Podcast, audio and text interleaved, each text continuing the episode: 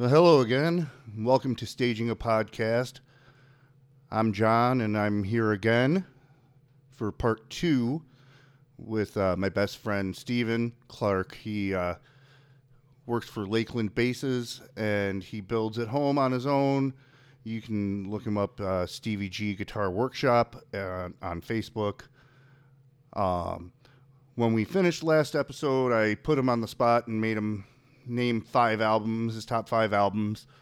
Um, so, you know, we had talked about his uh, his growth in uh, wanting to become a musician, actually becoming one.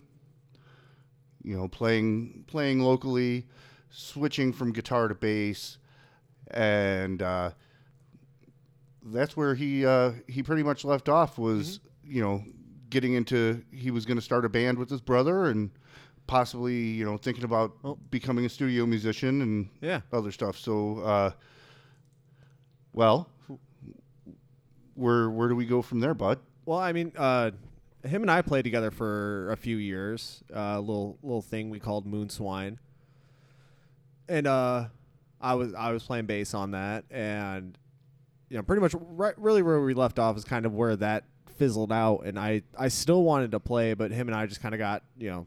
We got bored with trying to. We, we just couldn't find the musicians together. You know,